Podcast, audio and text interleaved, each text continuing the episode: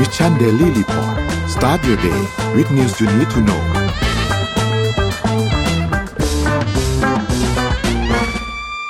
สวัสดีครับยินดีต้อนรับเข้าสู่ Mission Daily Report ประจำวันที่ 26 กรกฎาคม 2566 นะครับ วันนี้คุณอยู่กับเรา2คนตอน7โมงถึง8โมงเช้า สวัสดีพี่เอ็มครับ สวัสดีค่ะนนท์สวัสดีค่ะท่านผู้ฟังทุกท่าน อ่า สวัสดีวันพุธกลางสัปดาห์นะครับ ก็ วันนี้เดี๋ยวเราอัปเดตเรื่องราวต่างๆ ให้ฟังกันนะครับ แล้วก็เช้านี้เหมือนจะครึ้มๆอีกแล้วนะพี่เอ็มไม่รู้จะตกอีกไหม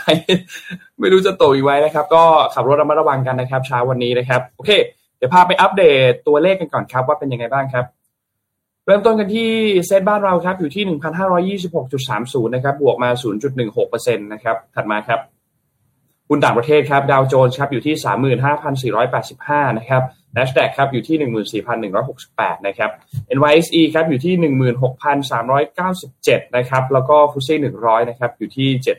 7,691 นะครับ ส่วนห่างเซ็งครับบวกเยอะกว่าเพื่อนครับประมาณ 4.1%นะครับอยู่ที่ 19,434 นะครับ ถัดมาครับ ราคาน้ำมันดิบครับปรับตัวขึ้นประมาณ 1%นะครับ WTI เนี่ยอยู่ที่ 79.56 นะครับ แล้วก็ Brent อยู่ที่ 83.48 นะครับ น้ำมันหน้าปั๊มวันนี้เองก็รู้สึกว่าจะขึ้นประมาณเอ่อ40 สตางค์อะไรอย่างเงี้ยด้วยเหมือนกันนะครับ ถัดมาครับ ราคาทองคำครับอยู่ที่ 1,962.80 ครับ บวกขึ้นมา 0.41%นะครับ แล้วก็สุดท้ายคริปโตครับบิตคอยครับก็ยังอยู่ที่ประมาณ 29,000 ต้นๆนนะครับอีเทเรียมเนี่ยอยู่ที่ประมาณ 1,850 นะครับ b ายน n สครับอยู่ที่ 237 นะครับโซลาร่าอยู่ที่ 23.2 นะครับ แล้วก็บิตคับคอยอยู่ที่ 1.39 ครับ นี่เป็นอัปเดตตัวเลขทั้งหมดครับเตรียมพาไปดู Morning Talk เลยครับค่ะ Morning Talk สำหรับวันนี้นะคะ อยากจะชวนคุยเรื่องถูกใจ แต่ไม่ถูกต้อง ถูกต้องแต่ไม่ถูกใจ จะตัดสินยังไงดีคะอืม เป็นประเด็นร้อนเลยนะคือก็จริงมันมันยากเนาะเวลาที่เราแบบว่าอยากได้อย่างหนึ่งแต่ปรากฏว่า เอ๊ะ มันไม่ถูกต้องนี่นาหรือว่าเวลาคือเราจะตัดสินใจยังไง ระหว่างถูกใจกับถูกต้อง เมนมาบอกกันหน่อยนะคะอ่าโอเค เดี๋ยวสักช่วงปลายๆมาคุยเรื่องนี้กันครับ เริ่มต้นกันที่ข่าวแรกเราพาไปก่อนก็แล้วกันนะครับพี่เอ็มเดี๋ยวพาไปดูที่เอ่อกรีซก่อนนะครับค่ะกรีซเนี่ยมีเหตุไฟป่าเกิดขึ้นนะครับ แล้วก็ค่อนข้างที่จะดูรุนแรงพอสมควรถ้าใครได้เห็นภาพแล้วเนี่ยนะครับ คือต้องบอกว่าเหตุการณ์ไฟไหม้ครั้งนี้เนี่ยมันเกิดขึ้นบนเกาะที่ชื่อว่าเกาะโรดส์นะครับเกาะโรดส์เนี่ยต้องบอกว่าเป็นอยู่ทางตะวันออกของทะเลอีเจียนนะครับอยู่ในกรีซนะครับประเทศกรีซนะครับซึ่งก็เป็นเกาะที่ต้องบอกว่าเป็นแหล่งท่องเที่ยวเลยแหละนะครับของที่กรีซเนี่ยนะครับแล้วก็มีไฟไหม้เอ่อไฟไฟป่านะครับ ที่โหมไหม้ต่อเนื่องมาเนี่ยประมาณสัปดาห์หนึ่งแล้วนะครับ แล้วก็ต้องบอกว่ายังไม่สามารถที่จะควบคุมเปลวเพลิงได้นะครับ คือในช่วงสัปดาห์ที่ผ่านมาเนี่ยก็คือมันก็ปกติตอนที่คนไปเที่ยวใช่ไหมครับ แล้วก็มีรายงานว่าอย่างน้อยสองหมื่นคนเนี่ยนะครับ ที่ต้องถูกอพยพออกมาจากเกาะนะครับ เพราะว่าไฟป่าเนี่ยมันลามกินพื้นที่มาหลาย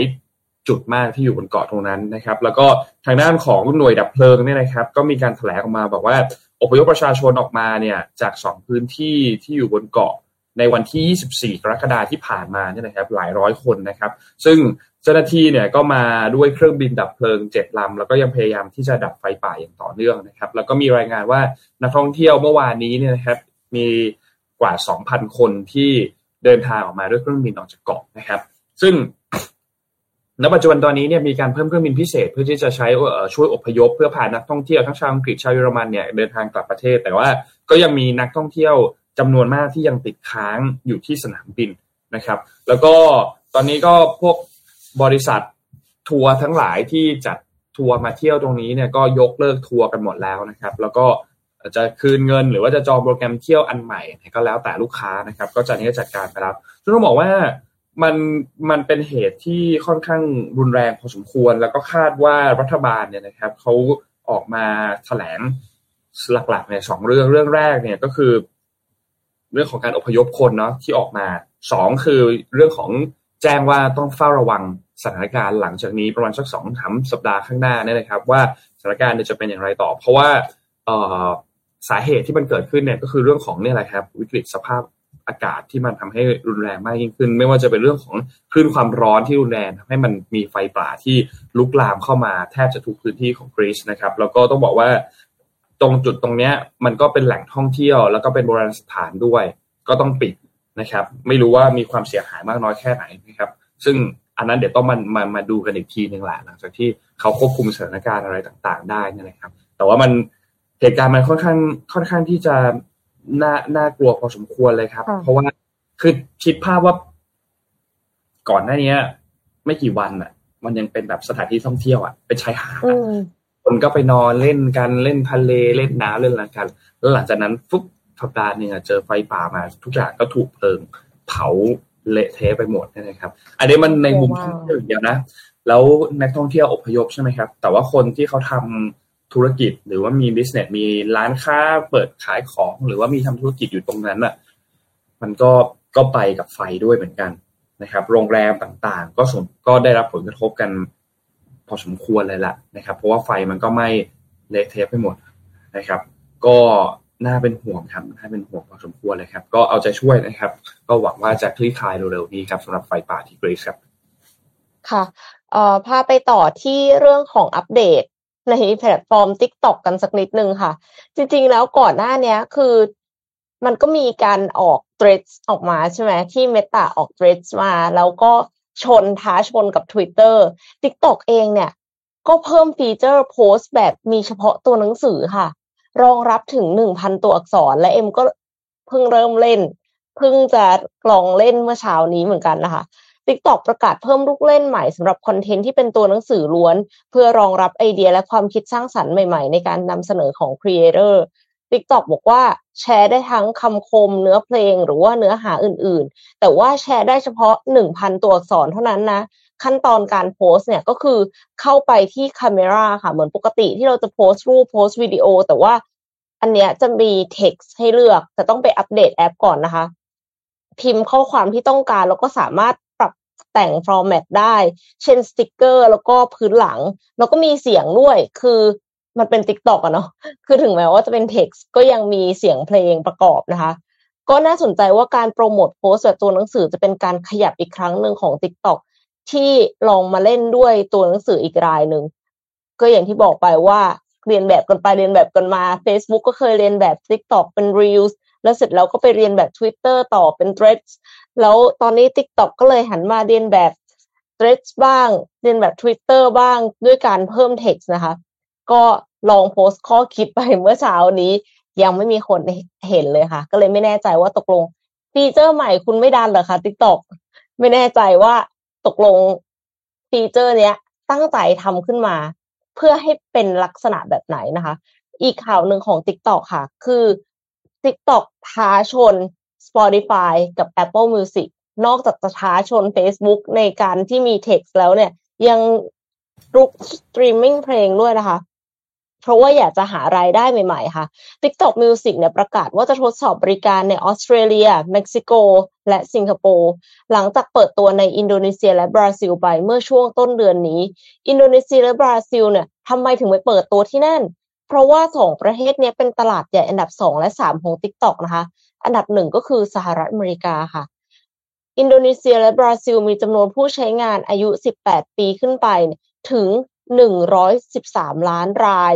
แล้วก็บราซิลมีจำนวนผู้ใช้งาน 84.1 ล้านรายค่ะ แล้วก็เม็กซิโกเป็นตลาดใหญ่อันดับ 4 ของ TikTok ด้วยจำนวนผู้ใช้งาน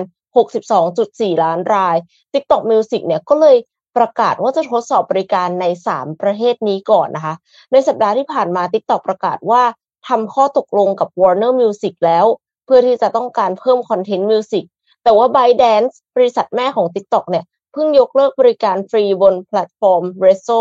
ซึ่งเป็นสตรีมมิ่งเพลงอีกบริการหนึ่งอะค่ะ นักวิเคราะห์เนี่ยเขาก็ระบุว่า TikTok มันมีฐานผู้ใช้งานเยอะอยู่แล้วอะมีผู้ใช้ขนาดใหญ่ก็เลยน่าจะมีต้นทุนในการหาผู้ใช้งาน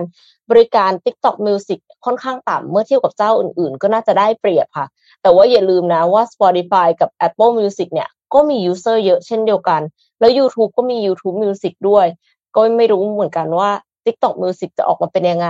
เราก็อาจจะถูกกว่าบริการของเจ้าอื่น ๆ หรือเปล่านะคะ ก็ติดตามกันต่อไปค่ะน่าน่าน่าสนใจก็รอรอตามดูรอตามดูว่าว่าจะว่าจะเป็นยังไง แต่ว่าเอ้ยทวิตเตอร์เนี่ยพี่เอ็มเพราะเมื่อกี้พี่เอ็มพูดถึง TikTok ที่พยายามจะเป็นทวิตเตอร์ใช่ไหมแล้วก็ไม่ก่อนหน้านี้เราเพิ่งมี Threads ที่เพิ่งเปิดตัวไปใช่ไหมครับ จริงๆเมื่อเมื่อเมื่อไม่นานเนี้ยเมื่อวันสองวันเนี้ยจริงๆมีข่าวอีกอันหนึ่งที่ Twitter เขากำลังจะเปลี่ยนเป็น X X อ่าใช่ไม่ใช่ไม่ใช่กำลังจะเปลี่ยนสิเปลี่ยนไปแล้วเปลี่ยนไปแล้วด้วยเออบางคนอะใช่โดนเปลี่ยนไปแล้ว แล้วก็เหมือนโนว่ามันเหมือนแบบ Facebook อันหนึงก็คือมันเขาเขาก็ทำเหมือน A/B testing เหมือนกันเพราะว่าของโนนอะยังไม่เปลี่ยนในอ้าวเหรในอของโนนอะยังไม่เปลี่ยนยังยังเป็นแบบยังเป็นทวิตเตอร์เหมือนเดิมอยู่อะไรเงี้ย ซึ่งก็ เดี๋ยวอีกไม่นานหรอกอีกไม่นานก็คงโดนเปลี่ยนเหมือนกันแหละ แต่ว่าก็นั่นแหละ เพราะว่ามันก็เป็นเป็นการอัปเกรดอันหนึ่งของเขา เพราะว่าเหมือนทาง CEO คนใหม่ของเขาคุณลินดาใช่ไหมเขาก็บอกค่ะว่า เนี่ย มัน Twitter เนี่ยจะเปลี่ยนเป็น X ละแล้วก็เหมือนจะมีกลายเป็น super app เพื่อที่จะทำทำเป็น super app เนี่ยนะครับ แล้วก็สัญลักษณ์จากเดิมที่เราเห็นเป็นแบบนกสีฟ้าอะไรอย่างเงี้ย มันก็จะเปลี่ยนเป็นตัว X แทนนะครับ ซึ่งก็ ก็ต้องรอติดตามดูเหมือนกัน เพราะว่าอีลอนมัสก์เองก็มีการพูดถึงเหมือนกันบอกว่าเนี่ยเขาบอกว่าเขาจะเปลี่ยนโลโก้ของนกสีฟ้าให้มันกลายเป็นตัว X แล้วก็หลาย ๆ คนเนี่ยก็เริ่มเริ่มเริ่มที่จะโดนเปลี่ยนไปแล้วเหมือนกันณปัจจุบันตอนเนี้ยนะ เพราะฉะนั้นก็รอดูครับว่าเมื่อกี้ TikTok ก็แข่งเนาะ Threads ก็แข่งสุดท้ายท้ายที่สุดแล้วตอนจบแล้วใครชนะ เพราะว่ามันก็ขึ้นอยู่กับ community นะมันขึ้นอยู่กับคนว่ะว่าสุดท้ายเขาใช่จะใช่เล่นแอปพลิเคชันอันไหนมากกว่ากัน เพราะว่าก็ ผู้ใช้เองเนี่ยก็ไม่ไม่น้อยเหมือนกันอย่างทวิตเตอร์เนี่ยรู้สึกว่านะปัจจุบันที่เเห็นตัวเลขเนี่ยก็คือ Twitter ใช้งานรายวันเนี่ยประมาณ 200 ล้านนะครับ 200 ล้านล้านต่อวันแต่ว่าอย่างเพรสเนี่ยล่าสุด ล่าสุดคนที่สมัครใช้งานเนี่ยร้อยห้าสิบล้าน แต่ไม่แน่ใจว่า active user ต่อวันเนี่ยเท่าไหร่นะครับ แต่ว่าตอนนี้ที่ที่สมัครเข้ามาทั้งหมดอะประมาณหนึ่งร้อยห้าสิบล้านนะครับ แต่เอาละน่าติดตามครับ มีทั้ง Twitter มีทั้ง TikTok มีทั้ง t r e d ก็เหมือนกันเป๊ะเลยครับอืมมันมันมันเหมือนกันจริงๆคือมันก็เหมือนกันแหละ มันอาจจะต่างกันที่ด้วยฟังก์ชันหนังกันด้วย detail เล็กๆหน่อยๆ แต่ว่าสุดท้ายมันก็จะคล้ายๆกันแหละนะครับก็รอดูครับชอบแอปไหนก็เล่นแอปนั้นครับ สุดท้ายมันก็ขึ้นอยู่กับว่าเรา มีเพื่อนอยู่ตรงไหน เยอะกว่ากันนั่นนะสิเห็นด้วยแล้วเราค่ะก็เล่นอันนั้นนะนะแต่ว่าที่น่าสนใจของ Twitter อันหนึงก็คือเรื่องของการที่เขาจะทำเป็น super app นี่แหละ super app อธิบายง่ายๆมันก็คือเหมือน การที่แอปหนึ่งมันทำได้แล้วทำอะไรได้หลายอย่างเนาะอย่างอย่างเช่นเหมือนเราเราเห็นก่อนหน้านี้เรามีโรบินฮูดใช่ไหมโรบินฮูดที่เคยที่ที่เคยสปอนเซอร์เราก็เป็น super app เหมือนกัน สั่งอาหารได้ จองโรงแรมได้มีเอ่อเรื่องจองรถได้ transport ได้อะไรเงี้ยมันมันก็เป็น super app ที่ทำอะไรได้หลายอย่างในแอปเดียวกันเหมือนกันแต่ว่า Twitter จะออกมาเป็นรูปแบบไหนเดี๋ยวรอติดตามกันดูเหมือนนนท์เคยได้ยินว่าเขาจะ มีจอยเกี่ยวกับเรื่องของฝั่งการเงินอะไรอย่างเงี้ยใช่ไหมเกี่ยวกับเรื่องของไฟแนนซ์ซึ่งก็ไม่แน่ใจเหมือนกันว่าจะออกมาในรูปแบบไหนนะครับ ก็รอติดตามกันแล้วกันนะครับ พาไปดูที่กัมพูชานิดนึงครับ ที่กัมพูชาเนี่ยหลังจากที่มีการเลือกตั้งไปเมื่อวันที่ 23 กรกฎาคมก็คือวันอาทิตย์ที่ผ่านมาเนี่ยนะครับ แล้วก็ทางด้านของพรรค CPP ก็เอาชนะการเลือกตั้งไปเนี่ยนะครับ หรือว่าพรรค Cambodian People เนี่ยนะครับ ของนายกรัฐมนตรีคุณฮุนเซนเนี่ยนะครับที่ อยู่ในตำแหน่งมา30กว่าปีแล้วเนี่ยนะครับ ซึ่งก็ประกาศชัยชนะไปเป็นที่เรียบร้อย เป็นไงเป็นชัยชนะแบบ landslide นะครับ ซึ่งก็ไม่ใช่เรื่องเซอร์ไพรส์อะไรไม่ผิดโผจากที่หลาย ๆ คนคาดการณ์กันไว้ ก็เหมือนเป็นการถ่ายโอนอำนาจต่อไปให้กับทางด้านของคุณมาเน็ตคุณมาเน็ตเนี่ยเป็นลูกชายนะครับ แล้วก็มาเน็ตเนี่ยสามารถที่จะได้ก็รอบนี้เลือกตั้งรอบนี้เนี่ยได้ก็ได้เก้าอี้ ส.ส. มาด้วยนะครับจากการเลือกตั้งนะครับ ซึ่ง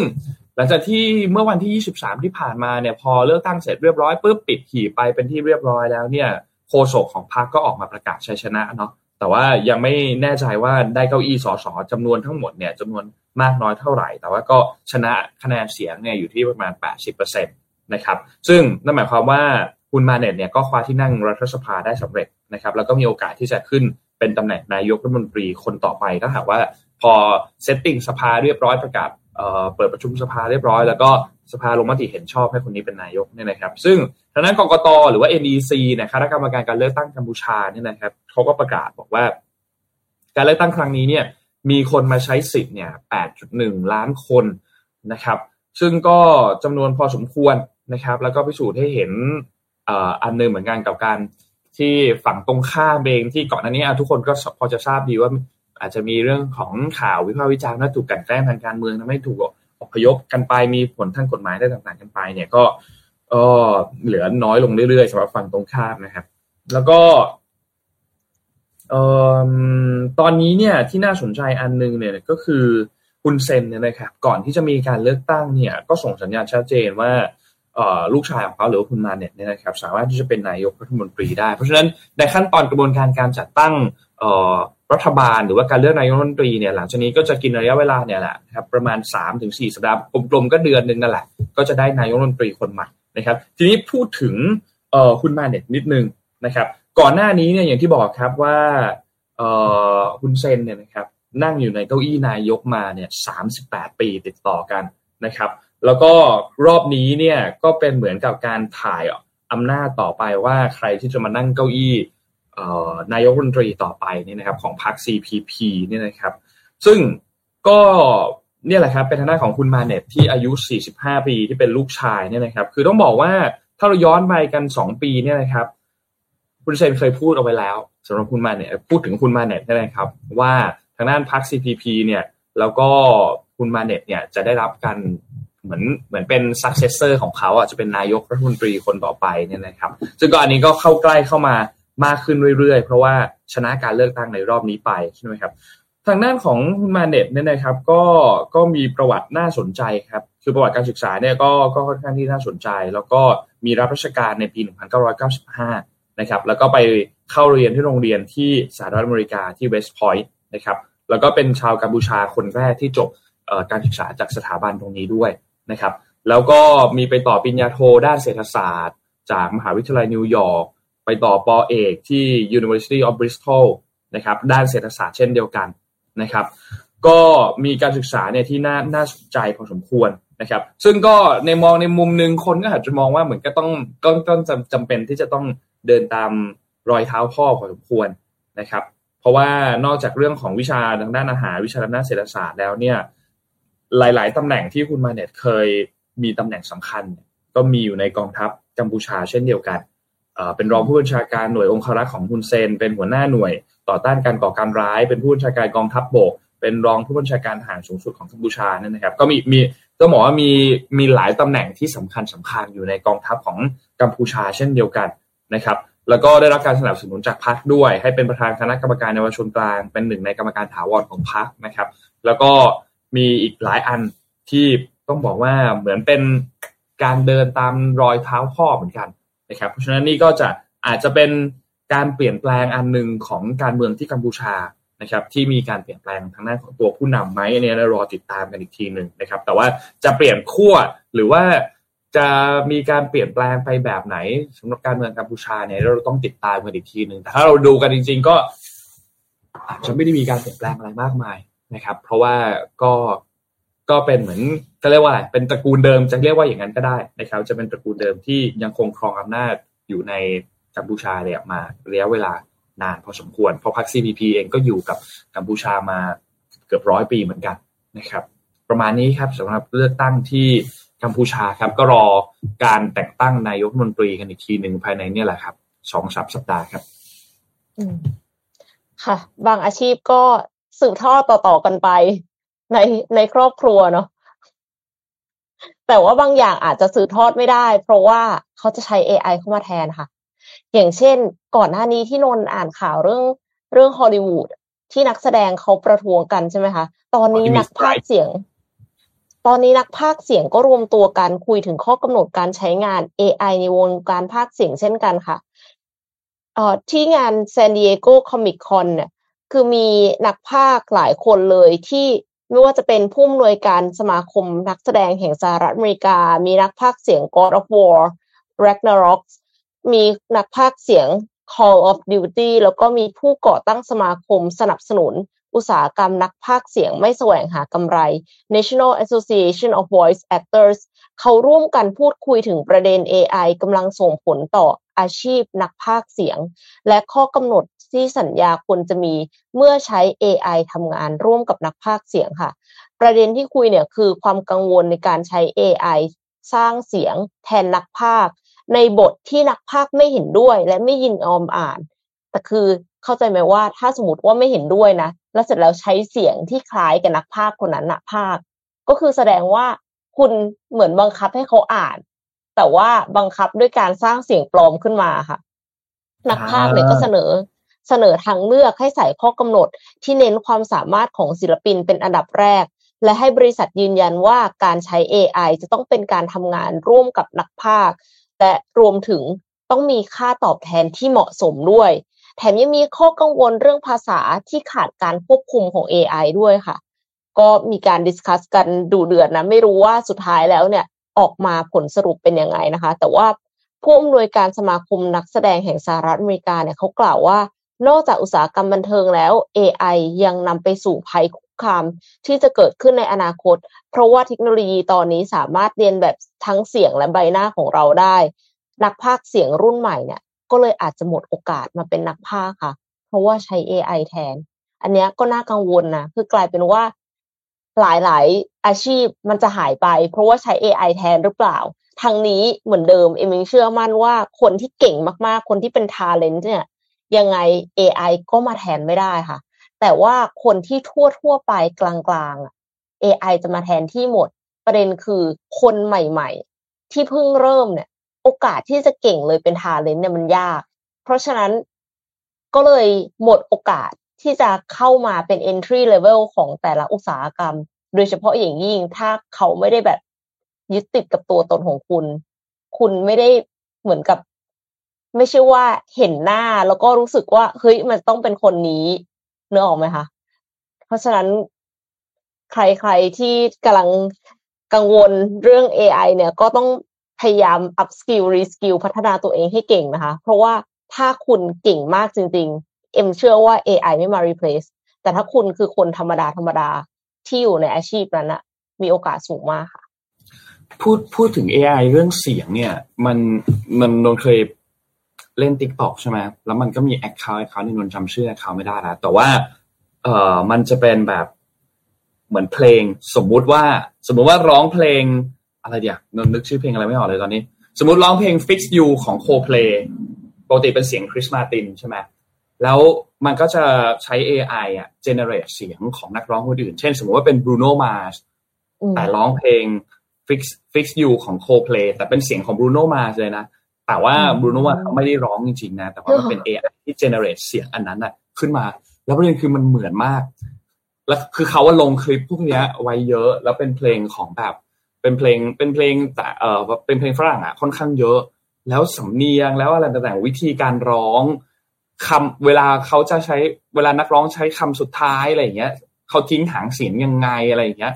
มันเหมือนมากหนูไม่แน่ใจจำชื่อแอคเคาท์ไม่ได้ แต่เดี๋ยวถ้าเจอจะเอามาแชร์ให้ดูอีกทีนึงแต่ว่ารู้สึกว่าแบบ เฮ้ย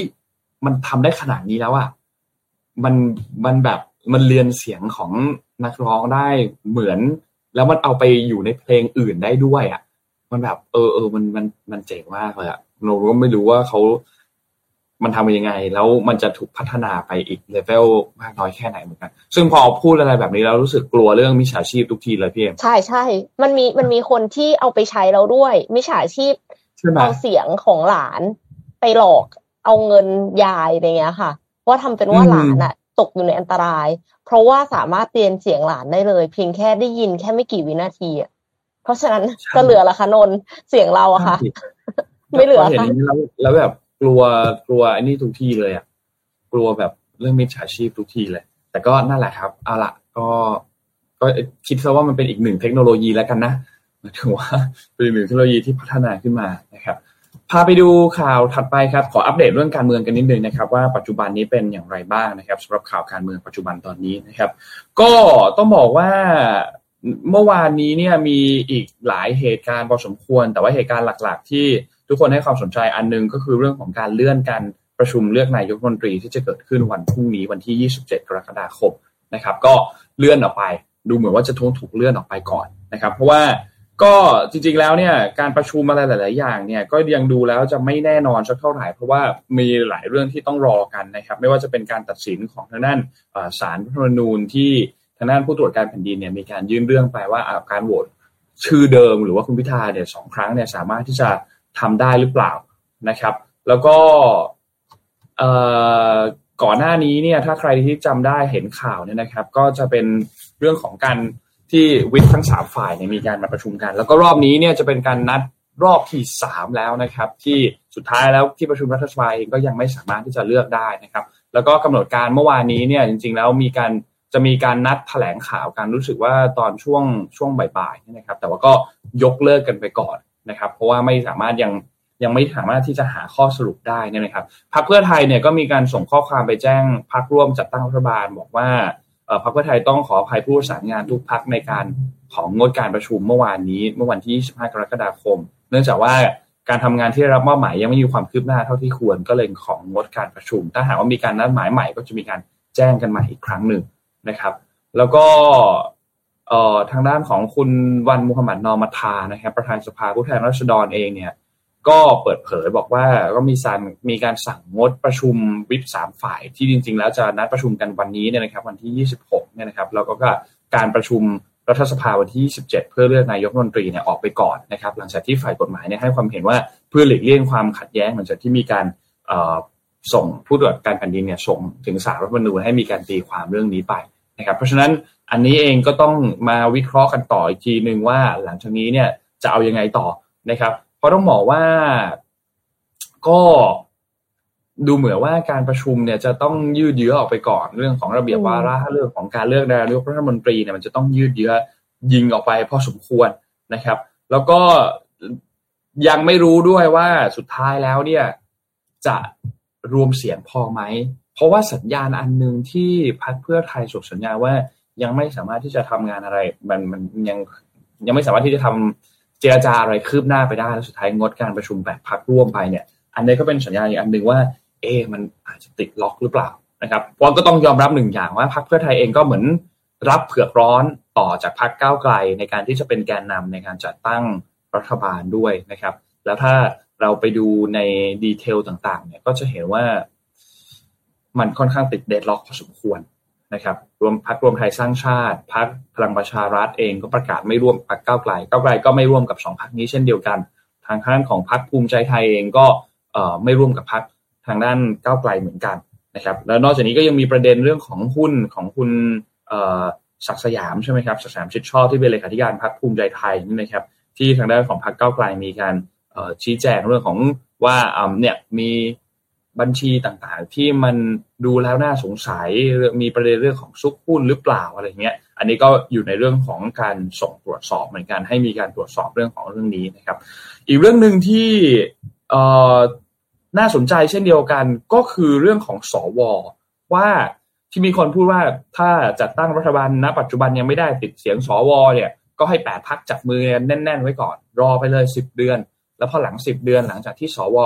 หมดวาระแล้วเนี่ย ค่อยมาเลือกนายกรัฐมนตรีกันอีกทีหนึ่งนะครับซึ่งสื่อเองก็ไปถามทางด้านของคุณวิษณุเครืองามรองนายกรัฐมนตรีที่ในกรณีที่มีการถกเถียงกันอยู่เนี่ยนะครับว่าเรื่องของสอวอพอหมดวาระแล้วจะยังคงเลือกนายกต่อไปได้ไหม หรือว่าหมดอำนาจไปเลยคนก็มีความกังวลเกิดขึ้นนะครับ ซึ่งทางด้านของคุณวิษณุเองก็บอกว่าจริงๆแล้วเนี่ยสวเนี่ยนะครับ จะหมดอำนาจหลังจากสิบเดือนนี้ นะครับ แต่ว่าก็จะต้องเป็นเหมือนกับรักษาการอยู่ แต่ว่าไม่มีอำนาจที่จะโหวตนายกรัฐมนตรีแล้วนะครับ ซึ่งก็ก็คิดว่าทางด้านคุณวิศนุก็บอกว่าไม่จริงๆ แล้วไม่ไม่จำเป็นที่จะต้องออดึงไปจนถึงสิบเดือน ไม่ต้องเล่าไปถึงสิบเดือนจริงๆก็มีวิธีการอื่นๆ ที่สามารถที่จะทำได้ยังมีช่องกฎหมายมีอะไรต่างๆนะครับ ซึ่งขั้นตอนต่อไปหลังจากนั้นเนี่ยหลังจากที่พอสวหมดอายุแล้วเนี่ยขั้นตอนต่อไปจะมีการคัดสรรอย่างไรนะครับ วิศนุก็บอกว่าในรัฐธรรมนูญเนี่ยเขียนไว้ว่า ระหว่างที่มีการคัดสรรสวชุดใหม่เนี่ยสวชุดเก่าจะทำหน้าที่รักษาการต่อไป แต่ไม่สามารถมีส่วนในการเลือกนายกได้ในช่วงรักษาการนี้ เพราะการเลือกนายกเนี่ยเขียนล็อกไว้ 5 ปีเพราะครบ 5 ปีในวันที่ 11 พฤษภาคม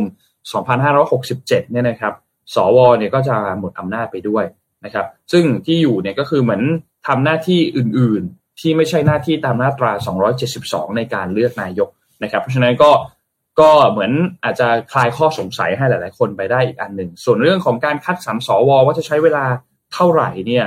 เขาคุณชูบอกว่าไม่ทราบ เพราะต้องมีกฎหมายลูกในการคัดสรรสว โดยคัดสรรเป็นอาชีพ ไม่ได้คัดสรรเป็นจังหวัด เรื่องนี้ทางคณะกรรมการการเลือกตั้งเนี่ยเป็นคนจัดการ ซึ่งหากว่าสวชุดนี้ใกล้หมดวาระทางกรกตก็จะต้องมาวางไทม์ไลน์ในการคัดสรรสวกันต่อไป จะมาเป็นเลือกตั้งจะมาเป็นคัดสรรอาชีพ อะไรก็แล้วแต่นี่ต้องมารอความชัดเจนในทีหนึ่งว่าจะมีการคัดสรรกันอย่างไรนะครับ ส่วน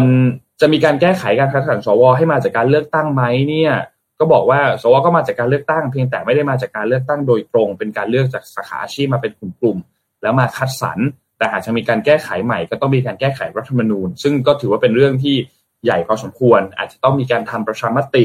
แล้วอะไรเกิดขึ้นต่อไปหลังจากนั้นเนี่ยนะครับ ก็อันเนี้ยรอติดตามกันอีกทีหนึ่งเรื่องสว นะครับฉะนั้นการเมืองไทยณปัจจุบันตอนนี้ก็ดูเหมือนจะอาจจะมีการติดล็อกกันพอสมควรนะครับ รอเช็คพอยต์ใกล้ที่สุดก็คือเรื่องของการตีความของสารรัฐธรรมนูญว่าจะวินิจฉัยอย่างไรสภาสามารถที่จะโหวตชื่อของคุณพิธาลิมเจริญรัตน์ซ้ำได้ไหมนะครับ อันเนี้ยก็ต้องรอกันอีกทีหนึ่งนะครับ คิดว่าภายในวันสองพันนี้อาจจะสารรัฐธรรมนูญอาจจะมีการรับเรื่องแล้วก็อาจจะมีคำสั่งออกมาให้ชะลอการเลือกนายกรัฐมนตรีออกไปก่อนไหม อันนี้ต้องรอความชัดเจนของศาลอีกทีหนึ่งครับ น่าจะประมาณนี้ครับค่ะ ก็พาไปต่อค่ะ ที่ที่ข่าวเรื่อง EV กันบ้าง คือจริง ๆ ไม่เชิงว่าเป็นเรื่อง EV แต่ว่า EV เนี่ยมาแรงมาก ๆ ในจีน รถยนต์ไฟฟ้าคือ popular สุด ๆ จนกลายเป็นว่ารถยนต์สันดาปภายในก็ลดความนิยมลงค่ะ ซึ่งกระทบบริษัทหนึ่ง ซึ่งเป็นบริษัทที่ทุกคนรู้จักกันดีนะคะ นั่นก็คือโตโยต้าค่ะ แน่นอนว่าโตโยต้าเนี่ยเป็นบริษัทผลิตรถยนต์ที่ขายดีที่สุดในโลกนะคะจากญี่ปุ่น ตอนนี้ประสบปัญหายอดส่งมอบรถยนต์ในจีนของโตโยต้าลดลงเป็นครั้งแรกในรอบสิบปีค่ะ คือยอดส่งมอบรถยนต์ลดลงเนี่ยในปี 2565 ซึ่งก็คือปีที่แล้ว ก็เลยส่งผลทำให้โตโยต้า ปลดพนักงานสัญญาจ้างถึง 1,000 คนบลูมเบิร์กรายงานว่าการที่โตโยต้าก้าวสู่รถ EV ล่าช้าเนี่ยทำให้ยอดขายในจีนลดลง เนื่องจากผู้บริโภค หันไปซื้อรถ EV จากบริษัทคู่แข่งแทน อย่างเช่น Tesla BYD ส่วนรถไฮบริดแล้วก็ EV หลายสิบรุ่นที่ Toyota วางจำหน่ายในจีน ก็ไม่ได้รับความนิยมในกลุ่มลูกค้าจีนค่ะ ก็ทำให้ ยอดส่งมอบลดลง แล้วก็เลยทำให้ต้องปลดพนักงานถึง1,000คนค่ะ ด้านนายโคจิซาโตะบริษัท ประธานบริษัทโตโยต้าเนี่ยก็ประกาศเดือนเมษายนที่งานแสดงรถยนต์ในนครเซี่ยงไฮ้ว่าโตโยต้าจะพัฒนารถ EV ที่เหมาะสมกับรับสำหรับตลาดจีน ก็หวังว่าจะพัฒนาได้อย่างรวดเร็วนะคะ แล้วก็ส่งมาขายที่ประเทศอื่นได้ด้วย เพราะว่าไม่อย่างนั้นเนี่ยกลัวว่าโตโยต้า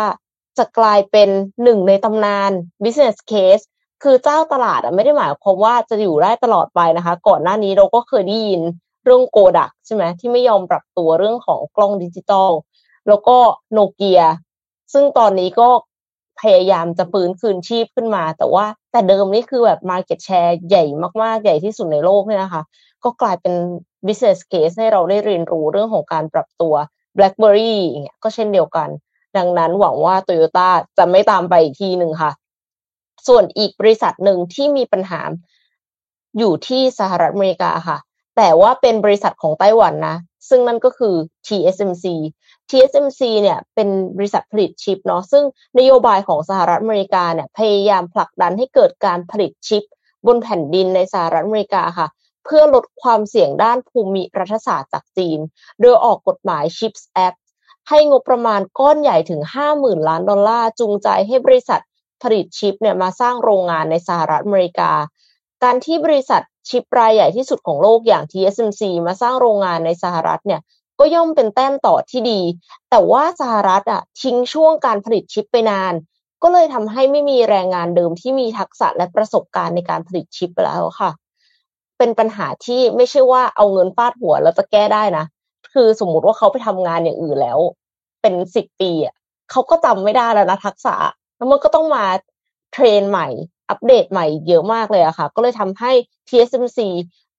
ประสบปัญหาขาดแคลนแรงงานทักษะด้านการผลิตชิป จนต้องเลื่อนการเปิดโรงงานผลิตชิปในรัฐแอริโซนาจากเดิมปลายปี 2024 ไปเป็นปลายปี 2025 ค่ะ โดย TSMC ก็จะแก้ปัญหานี้ด้วยการ ส่งพนักงานที่มีประสบการณ์จากไต้หวันมาอยู่ที่สหรัฐแทน เอากลายเป็นว่าสหรัฐเขาก็อยากจะสร้างงานให้คนของเขาใช่ไหมถึงให้มาผลิตชิปที่สหรัฐด้วยค่ะ แต่กลายเป็นว่าไม่สามารถสร้างแรงงานทักษะได้ทัน ก็เลยต้องส่งคนมาจากไต้หวันอืม ก็ต้องติดตามต่อไปค่ะว่า ไต้หวันจะสามารถ แก้ไขปัญหานี้ได้หรือไม่ แล้วมันมีผลกระทบต่อเรื่อง geopolitics ของของรัสเซียขอโทษค่ะ ของจีนกับสหรัฐด้วยเนาะคือหมายถึงว่าจริง ๆ แล้วเหตุผลที่อยากจะให้มาผลิตชิปที่สหรัฐเนี่ย ก็เกี่ยวกับเรื่องคานอำนาจจีน อ่าโอเค ไปดูข่าวถัดไปครับ เกี่ยวกับจีนพอดีเลย เรื่องนี้น่าสนใจพอสมควรเหมือนกัน เมื่อวานนี้เนี่ย เอ่อที่จีนเนี่ยนะครับสภาประชาชนแห่งชาติของจีนเนี่ยมีมติรับรองอันหนึ่ง ก็คือรับรองทางด้านของคุณหวังอี้เนี่ยนะครับที่เป็นนักการทูตระดับสูงของจีนเนี่ยให้ดำรงตำแหน่งรัฐมนตรีว่าการกระทรวงการต่างประเทศของจีนนะครับแทนที่คุณฉินกังที่รับตำแหน่งไปตอนช่วงปลายปีที่แล้วของปีก็คือช่วงปลายปี 2022 เนี่ยนะครับ ซึ่งอันนี้น่าสนใจมาก เพราะว่า เอ่อก่อนหน้านี้เนี่ยนะครับ ประมาณเดือนหนึ่งเนี่ยคุณฉินกังที่เป็นอดีตรัฐมนตรีกระทรวงการต่างประเทศเนี่ย ไม่เห็นอยู่ในหน้าสื่อมาปีหนึ่งแล้วนะครับ คือหายไปอะ ไม่รู้หายไปไหนด้วยนะครับ ซึ่งทำให้การเคลื่อนไหวอันนี้เนี่ย ก็น่าสนใจทางด้านของเอ่อเมื่อวานนี้เนี่ยประธานประธานของสภาประชาชนแห่งชาตินะครับ คุณเจ้าเหลอจีนเลอจีนเนี่ยนะครับ ก็มีการเนี่ยแหละครับ ในช่วงท้ายเนี่ยมีการมีมติเรื่องของการแต่งตั้งบุคคลสำคัญทางการเมือง แล้วก็พอมติลงไปเรียบร้อยปุ๊บประธานาธิบดีสีจิ้นผิงก็ลงนามเพื่อมีผลบังคับใช้ทันทีนะครับ อย่างที่บอกครับว่าคุณฉินกังเนี่ยหายไปตั้งแต่วันที่ 25 มิถุนายนที่ผ่านมานะครับ ตอนนั้นเนี่ยเขาต้อนรับคณะผู้แทนศรีลังกา เวียดนามแล้วก็รัสเซียที่เดินทางมาเยือนจีนในช่วงเวลาตอนนั้นใช่ไหมครับ แล้วหลังจากนั้นเนี่ยก็หายไปไม่ไม่ไม่มีการปรากฏตัวหน้าสื่อนะครับ ซึ่งก็ต้องบอกว่าเป็นการ ปรับตำแหน่งที่สำคัญมากๆเพราะรัฐมนตรีกระทรวงการต่างประเทศเนี่ยเป็นหนึ่งในตำแหน่งที่ต้องบอกว่าสำคัญมากที่สุดเลยล่ะ ในรัฐบาลของจีนเนี่ยนะครับ แล้วทีนี้ทำไมสินค้าหายไปไหนนี่คือเรื่องแรกสองคือทำไมถึงมีการเปลี่ยนตัวในช่วงเวลาตอนนี้นะครับ คนก็วิเคราะห์กันไปมากมายเหมือนกัน แล้วอนาคตทางการเมืองของสินกังจะเป็นอย่างไร แล้วตอนคือตอนนี้เขายังคงปลอดภัยดีดีใช่ไหมนะครับ เพราต้องบอกว่าสินกังเนี่ย ถ้าเราไปย้อนดูในประวัติของเขาเนี่ยนะครับเขาต้องบอกว่าเป็นเหมือนนักการเมืองระดับเทียบนบนเทียต้นๆเลยแหละนะครับ ที่ได้รับความไว้วางใจก็คือพูดง่ายคือสนิทกับสีชิ้นผิง ได้เป็นตำแหน่งรัฐมนตรีกระทรวงการต่างประเทศของจีน เคยดำรงตำแหน่งเอกราชทูตจีนประจำสหรัฐอเมริกาในช่วงเวลาหนึ่งด้วยนะครับ และที่สำคัญคือบทบาทของเขาระหว่างจีนกับสหรัฐเนี่ยก็เป็นบทบาทที่สำคัญมากๆในการที่จะฟื้นฟูความสัมพันธ์รูปเสถียรภาพต่าง นะครับ แล้วก็เป็นตัวแทนในการต้อนรับทางด้านของแอนโทนีบลิงเคนรัฐมนตรีกระทรวงการต่างประเทศที่มาเยือนจีนในช่วงเดือนมิถุนายนที่ผ่านมาด้วยนะครับ เพราะฉะนั้นอันนี้ก็เลยเถูกตั้งคำถามพอสมควรเหมือนกันถูกวิพากษ์วิจารณ์เยอะเหมือนกันว่าเอ๊ะสินค้าหายไปไหนนะครับ ซึ่งส่วนทางด้านของคุณหวังอี้เนี่ยนะครับ ที่เป็นนักการทูตระดับสูงของจีนเนี่ยนะครับ ก็ต้องบอกว่าเคยดำรงตำแหน่งรัฐมนตรีกระทรวงการต่างประเทศของจีนมาแล้วนะครับในช่วงปี 2013 ถึงปี 2022 แล้วก็ค่อยขยับไปรับตำแหน่งผู้อำนวยการฝ่ายกิจการการต่างประเทศของพรรคคอมมิวนิสต์จีนนะครับ แต่ตอนนี้ก็ได้รับการแต่งตั้งให้กลับมาเก้าอี้รัฐมนตรีกระทรวงการต่างประเทศอีกครั้งหนึ่งนะครับ ก็เป็นการขยับตัวกันของทางรัฐบาลจีนเนี่ยนะครับ ว่าจะมีการขยับตัวกันแบบนี้ แล้วในอนาคตจะมีอะไรเกิดขึ้นอีกหรือเปล่านะครับ อันนี้ซึ่งก็ต้องต้องต้องยอมรับอย่างหนึ่งว่า โอกาสที่เราจะทราบว่าคุณสินค้าหายไปไหนทำไมถึงมีการเปลี่ยนแปลงตำแหน่งในรัฐบาลจีนเนี่ยมันมันมันค่อนข้างที่จะน้อยมาก เพราะว่าข่าวอะไรต่างๆ เนี่ยก็ไม่ได้ออกมาเยอะสักเท่าไหร่อยู่แล้วเนี่ยนะครับสำหรับที่ที่จีนเนี่ยนะครับ เพราะฉะนั้นก็ต้องรอติดตามกันดูครับ ว่าจะเป็นอย่างไรต่อครับสำหรับตำแหน่งนี้นะครับ ที่เดิมทีแล้วเป็นของคุณฉินกังตอนนี้เป็นของหวังอี้นะครับ ค่ะ มีคนคอมเมนต์ มีคนคอมเมนต์มาบ้างแล้ว ขอไปดูที่ Morning Talk กันสักนิดนึงแล้วกันนะคะ เป็นเรื่องของการถูกใจหรือว่าถูกต้อง ถูกใจแต่ไม่ถูกต้อง ถูกต้องแต่ไม่ถูกใจจะตัดสินอย่างไรดี นี่ก็มีหลายคนที่บอกว่ายังไงก็คือควรจะทำสิ่งที่ถูกต้องนะคะ ขอ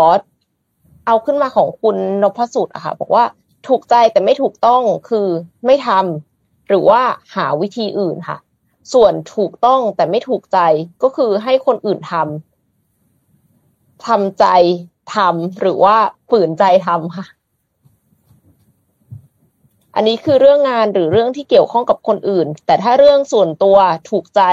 เท่ากับถูกต้องแล้วกึ่งหนึ่งอ่า อันนี้ก็เข้าใจได้ คือถ้าเป็นสิ่งที่เรามีอำนาจในการตัดสินใจเองแล้วมันไม่ได้เดือดร้อนใคร ถูกใจก็คือถูกต้องนั่นเองใช่ไหมคะอืม ส่วนใหญ่ทำให้ถูกใจคนอื่น แต่ไม่รู้ถูกต้องมากน้อยแค่ไหน ก็เท่ากับชีวิตไม่มีความสุขก็ก็จริงครับเพราะบางทีจะเอาใจคนอื่นอย่างเดียวมันก็ไม่ได้นะแต่ส่วนมากก็ต้องนนนเห็นหลายๆคนก็เขียนว่า ก็ต้องเลือกความถูกต้องถูกกติกาไหมแล้วเดี๋ยวความถูกใจมันก็จะตามมานะครับ ตัดสินใจนะทนเดอร์ก็ตามมา อีกคนหนึ่งเนี่ยคนที่นนชอบคนนี้ บอกว่า การการตัดสินใจทำอะไร ถ้ามาด้วยความสมัครใจถูกใจเนี่ยมันก็ทำได้ดีทั้งนี้ทั้งนั้นมันก็ต้องถูกกันกรองมาจากอะไรเนี่ยอะไรกฎหรอกฎกติการ่วมกันที่ถูกต้องก่อน ปัญหาที่เกิดจากความขัดแย้งมันจะได้น้อยลง ซึ่งอันนี้ก็ก็เห็นด้วยนะ แต่ว่าบ้านเราตอนนี้ณปัจจุบันมันอาจจะมีความถูกต้องกับถูกใจที่บางทีถูกใจ แต่อาจจะไม่ถูกต้อง แต่ก็ไม่เป็นไรเราก็เขียนกฎใหม่ที่ทำให้ถูกใจกลายเป็นถูกต้อง อะไรอย่างนี้ก็เราเราก็ต้องยอมรับว่าบ้านเราก็ยังพอมีอะไรแบบนี้พอสมควรเหมือนกันนะครับ ซึ่งมันต้องต้องแก้แหละครับ เรื่องเนี้ย สิ่งที่ถูกก็คือสิ่งที่ถูก แม้ไม่มีคนทำสิ่งนั้น สิ่งที่ผิดก็คือสิ่งที่ผิด แม้ทุกคนทำสิ่งนั้น ชอบมากเลยอันเนี้ย เห็นด้วยมากเลย คืออันเนี้ยสถานการณ์นี้มักจะเจอบนถนนสำหรับโดนนะมักจะเจอบนถนนไอ้บางเส้นที่มัน ขับไม่ได้อะมันมันเส้นนี้มันสวนกันไม่ได้ มันเป็นวันเวย์อะไรเงี้ย แต่บางบาง มันก็จะมีคนที่เขาสวนอะแล้วพอคนหนึ่งมันสวนปุ๊บมันก็จะมีคนตามแม้ว่ามันจะผิดก็ตามอะไรเงี้ยอันเนี้ยเจอบ่อยมากตามถนนต่างๆอะไรเงี้ย ซึ่งมันกลายเป็นว่าบางคนที่เขาทำถูกอยู่แล้วอะเขาก็รู้สึกว่า เอ๊ะ หรือเขาผิดนะ เพราะว่าทำไมทุกคนสุขมาจากมาทำในสิ่งที่ผิดกันหมดเลยอะไรเงี้ยอืม ก็มีหลายมุมมอง คือหมายถึงว่าจริง ๆ แล้วคำว่าถูกต้องอาจจะขึ้นอยู่กับมุมมองค่ะ มีมีคอมเมนต์หนึ่งบอกว่าส่วนมากที่เจอความถูกต้องต้องมองว่าถูกต้องในมุมมองของใคร มองกฎที่มีเป็นหลักคือปัญหาที่เกิดขึ้นคือกฎไม่ชัด เริ่มตัดสินกันเอง อันนี้ก็จะเอาความถูกใจของคนหมู่มาก พอมีปัญหาตามมาจากความหลากหลาย ก็แก้กันยาก เพราะราคาความสูญเสียจากการ ตัดตามความถูกใจมันสูงมาก ถ้าเราคิดราคาตามการตัดสินใจความถูกใจก่อน เราจะเห็นชัดว่าการเลือกให้ใกล้เคียงความถูกต้องตามกฎที่ไม่ชัดเจน มันจะเสี่ยงทำให้เกิดความสูญเสียได้ ขนาดความถูกต้องทางวิทยาศาสตร์ ยังเปลี่ยนแปลงได้ตามข้อมูลที่นำมาสนับสนุน บางทีข้อมูลที่อัปเดตก็เคยเปลี่ยนทฤษฎีที่เชื่อกันมานานได้เลยค่ะเพราะรายละเอียดกรอบทางวิทยาศาสตร์มันชัดเจน ถ้าได้ข้อสังเกตใหม่ มันก็ชัดที่จะตีความ แต่ว่าถ้าเป็นกฎของสังคมเนาะคือ ถ้าเป็นวิทยาศาสตร์มันมันชัด แต่ถ้าเป็นสังคมศาสตร์มันอาจจะไม่ค่อยชัดเท่าไหร่นะคะ การตัดสินใจทำอะไรถ้ามาด้วยความสมัครใจถูกใจจะทำได้ดีอะค่ะก็ประมาณนี้คือเหมือนกับว่า จริง ๆ แล้วคำว่าถูกต้องเนี่ย มันขึ้นอยู่กับว่าถูกต้องในมุมมองของใครด้วย มันก็เลยเป็นสิ่งที่ สิ่งที่เห็นได้ลำบากค่ะ มีคนบอกว่าถ้าเป็นเรื่องซีเรียสเช่นเรื่องงาน ให้ทำแบบถูกต้องแต่ไม่ถูกใจก่อน ในส่วนของสิ่งที่ถูกใจแต่ไม่ถูกต้อง ให้ใช้กรณีที่ไม่ส่งผลกระทบต่อคนอื่นในภายหลังค่ะน่าจะประมาณนี้ครับ Morning Talk พีเอ็มค่ะ มีมีข่าวด่วน ข่าวด่วนที่อาจน่าจะเห็นกันแล้วก็คือวันหยุดค่ะ วันหยุดราชการเพิ่มเติมอ๋อเรื่องวันหยุดเนี่ยสัหน่อยขอขอช็อตสัหน่อย เชิญเลยค่ะนนไม่ได้เพิ่งรู้หรอก แหม ปฏิทินอะมันก็ทำมาทุกปีทำมาล่วงหน้าตั้งนาน คุณก็ต้องเห็นอะว่ามันเป็นมันมันจะมีช่วงไหนที่เป็นวันหยุดมันมันเป็นวันหยุดพิเศษ แล้วทำไมถึงเพิ่งมาประกาศเอาก่อนวันหยุดพิเศษ กี่วันเองพี่เอ็ม ประกาศก่อนล่วงหน้าสัปดาห์เดียวอะไรอย่างเงี้ย ก็ไม่เข้าใจเหมือนกันว่าทำไมถึงประกาศแบบนั้น คือเอกชนอะไม่ได้หยุดอยู่แล้ว ถูกไหมเอกชนไม่ไม่ได้หยุดอยู่แล้วล่ะมันเป็นหยุดราชการใช่ป่ะเอกชนเขาก็ไม่หยุดแล้วหรือมีบางที่อาจจะหยุดอันนี้ก็แล้วแต่แล้วแต่บริษัทใช่ไหมครับ แต่ทีนี้ต้องบอกว่า มันก็สร้างผลกระทบกันเยอะเหมือนกัน เพราะว่าอะไร เพราะว่าหนึ่งก็คือบางบริษัทเอกชนที่เขาต้องติดต่อกับหน่วยงานราชการแล้วอยู่ดีคุณประกาศหยุดการแผน พอหยุดกันไปวันหนึ่งปุ๊บแผนเขาก็พัง เพราะว่าบางทีเขาอาจจะมีนัดมีอะไรกันอยู่แล้วอะไรเงี้ย ทุกอย่างงานอะไรต่างๆมันก็ดีเลย์ไปอีกครับ ซึ่งอันเนี้ย อันเนี้ยเอาจริงๆนะเอ่อคนที่ตัดสินใจคือคอรมอรักษาการใช่ไหมครับนนก็ไม่แน่ใจว่าทำไมถึงตัดสินใจกันแบบนี้ คือไอ้เรื่องวันหยุดไม่ว่านะจะตัดสินใจให้มันเป็นวันหยุดอะมันก็ไม่ได้ผิดอะไรหรอก แต่ว่า ไอ้ไอ้เรื่องที่กระทันหันอะ แล้วที่สำคัญคือประเทศเราเป็นประเทศที่แบบว่า ถ้าพูดกันตามตรงวันหยุดมันก็เยอะมากอยู่แล้ว และที่สำคัญก็คือวันหยุดเพิ่มได้ไม่จำกัดด้วยเนี่ยเดี๋ยวจะมีโอกาสนั้นวโรกาสนี้เอ่อวันสำคัญของคนนั้นวันสำคัญของคนนี้ เดี๋ยวก็จะมีการประกาศวันหยุดนู่นนี่เพิ่มเติมกันอยู่แล้ว คือจริง ๆ เรื่องเนี้ย ไม่ยากเลยครับ ถ้าวางแผนตั้งแต่ต้นอะวางแผนกันตั้งแต่ช่วง เอาเอาตั้งตั้งแต่ต้นปีก็ได้อะต่อก่อนปีใหม่อะ ประกาศกันก่อนสักรอบนึงว่าปีหน้าจะมีวันหยุด วันไหนบ้างหนึ่งสองสามสี่อย่างเงี้ย ก็ประกาศกันก่อนสักทีหนึ่งดีไหมเพื่อที่จะเอกชนจะได้วางแผนทุกคนก็จะได้วางแผนกัน ไม่ใช่มาแบบนัดด่วนๆแบบเนี้ย มันมันดูไม่มืออาชีพอะแล้วมันก็สร้างมันมันมันกระทบคนอื่น เยอะจริง ๆ มันมีคนบอกว่าหมอต้องเลื่อนผ่าตัดคนไข้มะเร็งไปจนถึงเดือนตุลาคมอะค่ะ คือหมายถึงว่านัดผ่าไว้แล้ว แล้วเสร็จแล้วปรากฏว่าพอแบบมีวันหยุดปั๊บแบบไม่รู้เหมือนกันว่า คือสตาฟอาจจะไม่พอหรือเปล่า ก็เลยทำให้ต้องเลื่อนไปแล้วคือพอเลื่อนไปกว่าจะได้คิวอีกทีคือเดือนตุลาแล้วเขาประกาศมะเร็งอะมันคือชีวิตเขาเลยนะ อันนั้นอะเหมือนแบบอะไรอะเหมือนแบบว่า เฮ้ย โอเค เดี๋ยวสัปดาห์หน้าเรากำลังจะมีวันหยุดกัน เนี่ยวันที่สิบแปดเรามีวันหยุดแล้วเดี๋ยวหยุดเสาร์อาทิตย์ แล้วก็วันที่หนึ่งวันที่สองเรามีหยุดเข้าพรรษา แล้วก็ลูกเดินมาแล้วก็ พ่อไปเที่ยวกัน เราจะไปเที่ยวกัน พ่อบอกไม่ได้ลูกวันจันทร์หยุด เอ้ยวันจันทร์ไม่ใช่วันหยุดอะโอเค ไม่เป็นไร เดี๋ยวเราไปเสนอคอรมอให้ประกาศวันจันทร์เป็นวันหยุด แล้วก็เพิ่งตัดสินใจจองตั๋วเครื่องบินไปเที่ยวกันนี้หรอ ไม่ได้ไหมคือมันมันมันมันมันกระทบเยอะนะ หมายถึงว่า มันมันไม่ใช่แค่คนเดียวนะเขาบอกว่ากระตุ้นการท่องเที่ยวคงเขาบอกว่าเพื่อกระตุ้นการท่องเที่ยวไปประกาศ โอ้นั่นแหละครับผมว่าทุกคนเข้าใจแหละโอเค ไปต่อกันที่ข่าวกันดีกว่าค่ะ โอเค ขอพาไปที่รัสเซียนิดนึงนะคะ รัสเซียออกกฎหมาย ห้ามเปลี่ยนแปลงเพศกำเนิดค่ะ ก็คือห้ามผ่าตัดแปลงเพศนั่นเอง ทั้งในทางการแพทย์และทางกฎหมาย เพื่อเป็นการ ปกป้องค่านิยมดั้งเดิมของชาติค่ะ ประธานาธิบดีวลาดิเมียร์ปูตินของรัสเซียเนี่ยลงนามรับรองกฎหมาย ห้ามไม่ให้ทำการเปลี่ยนแปลงเพศของบุคคล ด้วยวิธีทางการแพทย์ ยกเว้นเพื่อรักษาความผิดปกติแต่กำเนิดเท่านั้น และห้ามไม่ได้ให้เปลี่ยนแปลงเพศที่ระบุไว้ในกฎหมาย โดยไม่ได้ผ่านการผ่าตัดแปลงเพศ ซึ่งมีผลบังคับใช้ทันทีหลังประกาศบนเว็บไซต์ของรัฐบาลค่ะ ร่างกฎหมายเนี้ยผ่านความเห็นชอบจากสองสภาของรัสเซียด้วยมติเอกฉันเลยนะคะ เมื่อช่วงต้นเดือนที่ผ่านมา ซึ่งเป็นอีกหนึ่งความพยายามล่าสุดของรัสเซียในการจำกัดสิทธิของชุมชน LGBTQ+ และสนับสนุนการปกป้องค่านิยมดั้งเดิมของรัสเซีย จากสิ่งที่พวกเขามองว่าเป็นแนวคิดเสรีนิยมตะวันตก นอกจากจะห้ามเปลี่ยนแปลงเพศทางกฎ ทางการแพทย์และกฎหมายแล้ว ร่างกฎหมายฉบับนี้ยังห้ามผู้ที่ผ่านการผ่าตัดแปลงเพศ รับเด็กมาเป็นบุตรบุญธรรม และมีผลทำให้การจดทะเบียนสมรสที่ผ่านมา เป็นโมฆะด้วยค่ะ ถ้าฝักฝั่งใดฝั่งหนึ่งเป็นคนข้ามเพศ ย้อนกลับไปช่วงปลายปีที่แล้วรัสเซียเพิ่งจะผ่านกฎหมาย ห้ามการกระทำที่เรียกว่าเป็นโฆษณาชวนเชื่อ ในการส่งเสริมความสัมพันธ์เพศเดียวกัน หรือแสดงออกว่าความสัมพันธ์รูปแบบนี้เป็นเรื่องปกติค่ะ ก็สวนกระแสกันไปเลยค่ะ ทั้งโลกนี่คือเขาแบบว่าชื่นชมความหลากหลายทำให้ยอมรับได้ว่ามีความต้องการทางเพศที่ไม่เหมือนกันเนาะ แต่กลายเป็นว่าทางรัสเซียเนี่ยก็ส่วนกระแสไม่แน่ใจเหมือนกันว่าอย่างนี้ชาวรัสเซียที่เป็นกลุ่ม LGBTQ+ จะย้ายเข้ามาอยู่เมืองไทยมากขึ้นไหม คือจริง ๆ มันเป็นโอกาสทางเศรษฐกิจของเมืองไทยด้วยนะคะ นอกเหนือจากการส่งเสริมให้คนมีสิทธิเสรีภาพแล้วเนี่ย ก็ยังกระตุ้นอันเนี้ยน่าจะกระตุ้นเศรษฐกิจได้ ถ้าทำให้ประเทศไทยเป็นที่คือ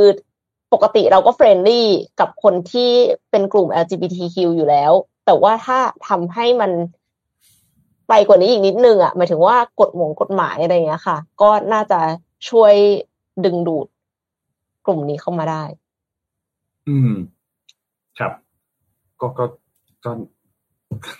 เป็นเป็นเป็นการออกกฎที่ก็นั่นแหละครับ ก็หมายถึงว่าไม่ได้ไม่ได้ ไม่ได้ไอ้นี่เท่าไหร่เนาะไม่ได้ผิดจากความ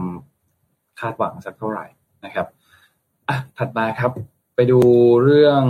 อ๋อเมื่อวานมีมีข่าวอันหนึ่ง จ็คสันหวังที่ไปเก็บขยะตรงคลองลาดพร้าวใช่ไหมนนเนี่ยยังไม่เห็นยังไม่ไม่ยังไม่เห็นภาพอันนั้นเลยอะเห็นแต่ข่าวว่าแบบเออมีมีมีข่าวว่าเรื่องเนี้ยเพราะมีมีทางด้านของเออคุณแจ็คสันหวังใช่ไหมที่ไปลงเก็บขยะในคลองลาดพร้าวกับผู้ว่าชัดชาติอ่าใช่ไหมครับ ร่วมกับมูลนิธิเทเรสไซเคิลไทยเนี่ยนะครับ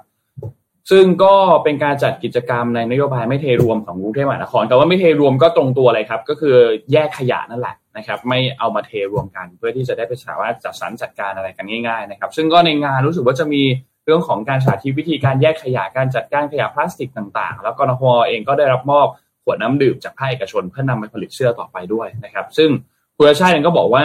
มีการให้สัมภาษณ์เรื่องของการแยกขยะ ว่าเรื่องนี้เป็นการขยะเนี่ยเป็นเรื่องสำคัญ ปีที่แล้วเนี่ยมีโครงการ ไม่เทรวมกับโครงการ zero waste เป็นแนวทางการลดขยะให้เหลือศูนย์ทำให้ขยะในกรทมเนี่ยลดลงไปประมาณ 10%ก็ถือว่าช่วยกันคนละไม้คนละมือ แล้วก็ต้องขอบคุณที่มาช่วยโปรโมทนะครับ ซึ่งก็โอเคเราก็ต้องยอมรับหนึ่งอย่างว่าฐานแฟนคลับของออคุณแจ็คสันหวังเนี่ยก็เป็นก็ก็ก็ค่อนข้างใหญ่ใช่ไหมครับ โดยเฉพาะอย่างยิ่งก็ในไทยได้รับความนิยมค่อนข้างเยอะแหละ เพราะว่าเออก็มีพรีเซนเตอร์สินค้าหลายๆอัน แล้วก็ค่อนข้างที่จะ มีฐาน fanbase ค่อนข้างเยอะ แต่สิ่งอันหนึ่งที่ก็ชวนเอ๊ะเหมือนกันก็คือ อันนี้ก็เป็นเหมือนการสะท้อนภาพลักษณ์อันหนึ่งว่า สังคมไทยการทิ้งขยะการอะไรต่างๆ เนี่ย ไม่ไม่ค่อยเป็นระเบียบสักเท่าไหร่ ซึ่งนนว่าดีนะ หมายถึงว่าในมุมมองอันหนึ่ง ก็เป็นการตีแผ่ปัญหาสังคมให้มันมีภาพสร้าง awareness ชัดคาบชัดมากขึ้นน่ะ คือคือในมองในมุมหนึ่งอะ มันก็เป็นมุมที่แบบว่าเหมือนมา เขาเรียกว่าอะไรอะก็มาโปรโมทโครงการอันหนึ่งของของของกทมใช่ไหมของภาครัฐใช่ไหมครับ เพื่อที่จะบอกว่าเออก็มาช่วยกันแยกขยะสร้าง awareness ให้คนเนี่ยแยกขยะกันต่อไป มองในอีกมุมหนึ่งก็มองว่าอาจจะไม่สมควรไหมเพราะว่ามันก็เป็นเหมือนการแบบ PR ว่าประเทศไทยเราเนี่ย สุดยอดเลยนะ ทิ้งขยะตรงไหน เราทิ้งขยะลงแม่น้ำไปเลยนะ อะไรเงี้ย แล้วก็ก็ก็อาจจะต้องมา มาจัดการเรื่องนี้กันอีกทีถึงเรื่องของการทิ้งขยะลงแม่น้ำลำคลองต่างๆนะครับ มีการคัดแยกมีการอะไรต่างๆ ซึ่งก็น่าจะต้องค่อยๆเริ่มกันแหละครับหมายถึงว่ามันก็ต้องไอกระบวนการการจัดการขยะที่มันอยู่ในลำคลองอยู่แล้ว อันนี้ก็ต้องจัดการ แต่ว่าต้นทางเนี่ยก็คือมันก็ต้องไปจัดการว่าหนึ่งเราก็ต้องไม่ทิ้งขยะกันลงแม่น้ำเนาะต้องแยกขยะกันให้ถูกที่ทำให้สภาพแวดล้อมเราตรงในพื้นที่หลาย ๆ พื้นที่เนี่ยมันสะอาด มันก็อาจจะเป็นภาพที่ดีกว่า ให้ให้ให้ให้แบบอินฟลูเอนเซอร์ให้ดารา ให้คนที่มีชื่อเสียงต่างๆ เนี่ย มาช่วยจัดการเก็บขยะอะไรเงี้ย ไม่รู้สิทุกคนคิดว่ายังไงกันบ้างอะเรื่องเนี้ย อืมพี่พี่เอ็คืมอคิดจะว่าไงพูดคือคือ จะบอกว่าบางทีเราก็ต้องยอมรับความจริงอะนนท์หมายถึงว่ามันมันมีปัญหามันก็คือมีปัญหาอะก็การใช่ที่เออทำทำแบบนี้มันก็คือสร้าง awareness ให้คนรู้ว่า สิ่งที่คุณทำอยู่อะถ้าคุณเทรวมอะนี่คือปัญหาที่เกิดขึ้นนะ อืม คือเราก็อยากให้คือพอเห็นปัญหาแบบเนี้ยคือหนึ่งคือไม่เทรวมใช่ไหมคะสองคือคนละไม้คนละมือช่วยกัน ขนาดเขาเป็นศิลปินต่างชาติเขายังช่วยเมืองไทยเลย เพราะฉะนั้นเราซึ่งเป็นคนที่อาศัยอยู่ที่นี่เนี่ย คือถ้าสามารถทำได้อะ ก็ช่วยกันแบบอะเก็บขยะไปทิ้ง อย่าให้ขยะมันถึงขนาดลงไปในแม่น้ำแล้วอะค่ะ อืมมันก็คือถ้าไม่มีใครพูดอะปัญหามันก็ไม่ได้หายไปนะคะ มันก็อยู่ตรงนั้นแหละ เพียงแค่ไม่มี awareness มันไม่มีการแก้ไข อืมอืมนั่นแหละ แต่แล้วก็ในมุมหนึ่งก็อาจจะช่วยกระตุ้นได้ก็ได้ครับ ไม่รู้เหมือนกันลงก็ไม่ไม่รู้เหมือนกันว่ามันจะส่งทำทำมันจะเกิดผลดี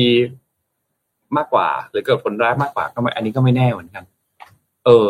แต่แต่แต่แล้วเอาจริง ๆ อะ มันก็ ไม่รู้สิ ก็เอาใจช่วยกันต่อไปครับ เรื่องเรื่องเรื่องของเรื่องของขยะเนี่ยเพราะมันก็เยอะจริงๆแหละในหลาย ๆ พื้นที่อะในโดยเฉพาะในคลองในอะไรอะเราก็อยากให้มันสะอาดสะอาดกันในทุกพื้นที่โนว่ามันก็เป็นเรื่องที่ดีแหละนะครับ ก็หวังว่าจะมีพวกคือโนว่าสุดท้ายมันต้องเป็นเรื่องของการบังคับใช้กฎหมายที่มันรุนแรงมากยิ่งขึ้น